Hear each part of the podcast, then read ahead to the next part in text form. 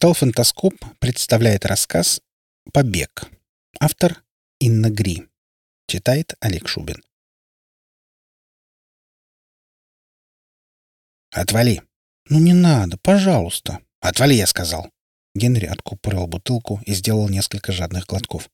«Дай!» «Иди к черту!» «Дай! Тебе нельзя!» «Сам решу! Убирайся!»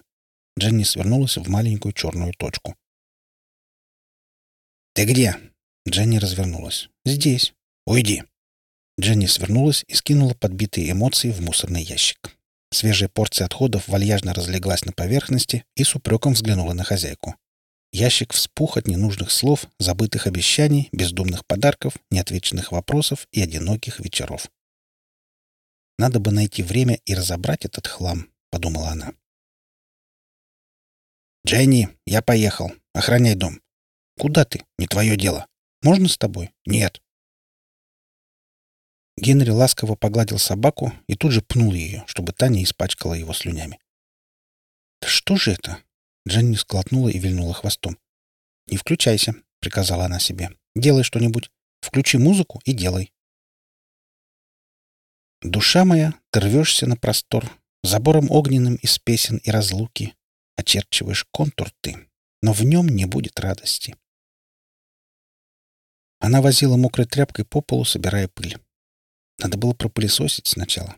Тогда бы не попались эти волосы. Вообще, не надо было ничего мыть. Тогда не нашлись бы эти шпильки, трусы. Дженни протяжно завыла, зашлась лаем, потом опять завыла. Всполошились соседи. «Какого хрена?» — Генри дернул поводок. «Какого хрена ты воешь?» «Погуляй со мной. Я с утра тут сижу, а надо бы кое-что купить. Жди. Генри, я не могу больше терпеть. Генри! Она скребла входную дверь и скулила. Не надо было выть. Теперь жди.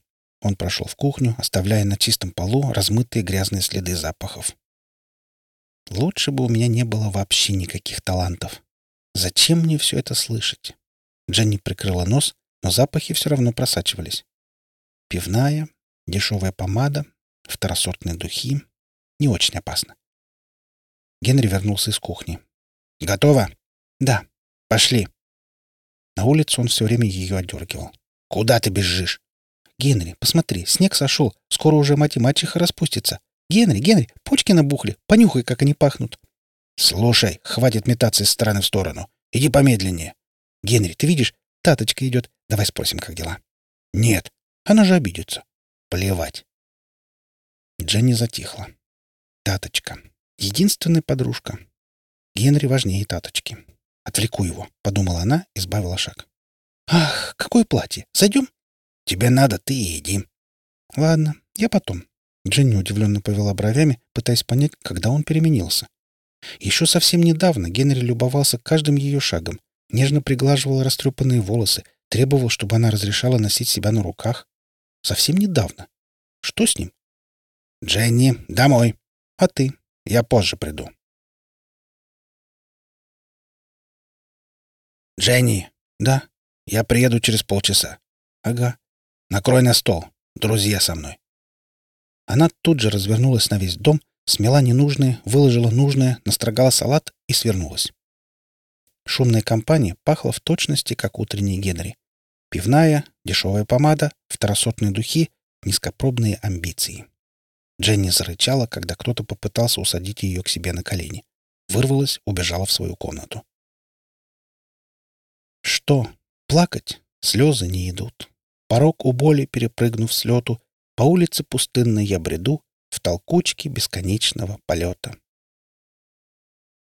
«Ты на кого рычишь, дура?» Дженни показала зубы и склонилась над плюшевым медвежонком. «Дура!» Генри протянул руку, чтобы забрать игрушку. «Не тронь! Ты не умеешь обращаться с детьми!»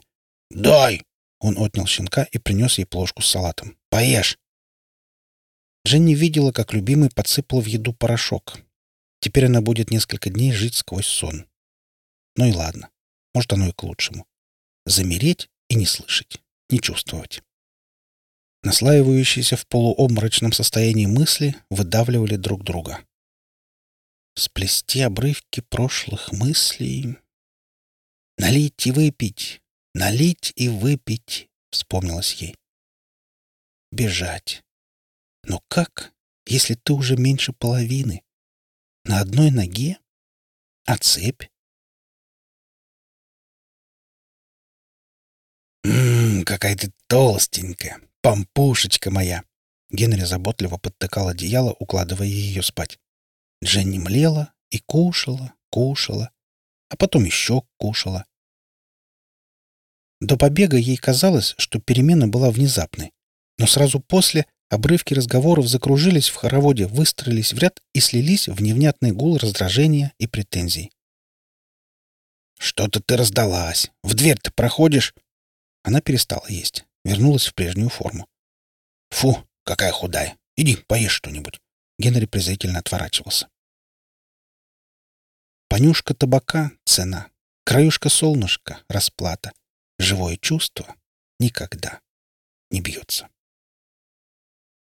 Все цело, только цепь порвалась. Притяжение исчезло, и цепь порвалась. Дженни дернула еще раз, и слабое звено выпало.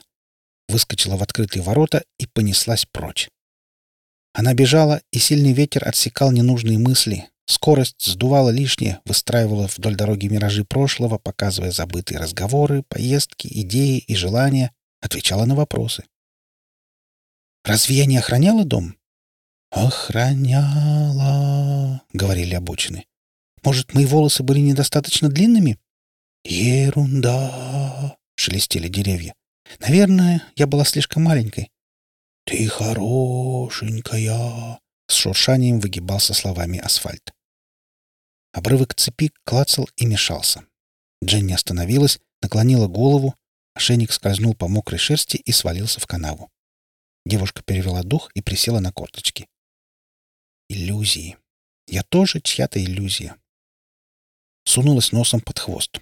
Не всем понравится такой запах. Впрочем, я не каждому позволю и под хвост заглядывать, — подумала она. В очередной раз мысленно пересмотрела запись их единственного выхода в свет, на выставку. В тот день она была настолько лучше остальных, что ей присудили первое место, несмотря на шушуканье и заранее распределенные награды. Он гордился каждым ее шагом, каждой ниточкой на ее одежде, с умилением застегивал сапожки и надевал шапочку. Но больше он ее не выводил. «Незачем», — говорил. «И так понятно, что ты лучшая. А пробиться все равно не дадут. И она верила. И никуда не ходила. Молчала и терпела. Удар. Второй. Замри. Молчи и слушай. Слушай и молчи. Вот это случай. Если бы не ты. Дженни вернулась. Дом — милый дом. Ctrl плюс «Я» не поможет. Надо Ctrl плюс «А» и Delete. Она сожгла мусорный ящик. Это все не мое. Я точно знаю, что складывала сюда только лишнее. Не буду разбирать.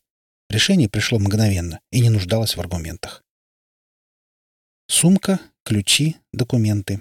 Три проверочных слова для любой поездки. Ключи. Дженни вынула из сумочки ключи, подхватила с крыльца медвежонка, стряхнула налипшие осколки пропавших дней и не спеша пошла прочь. Хотелось оглянуться, привычно помахать рукой, но она удержалась. Идти стало легче.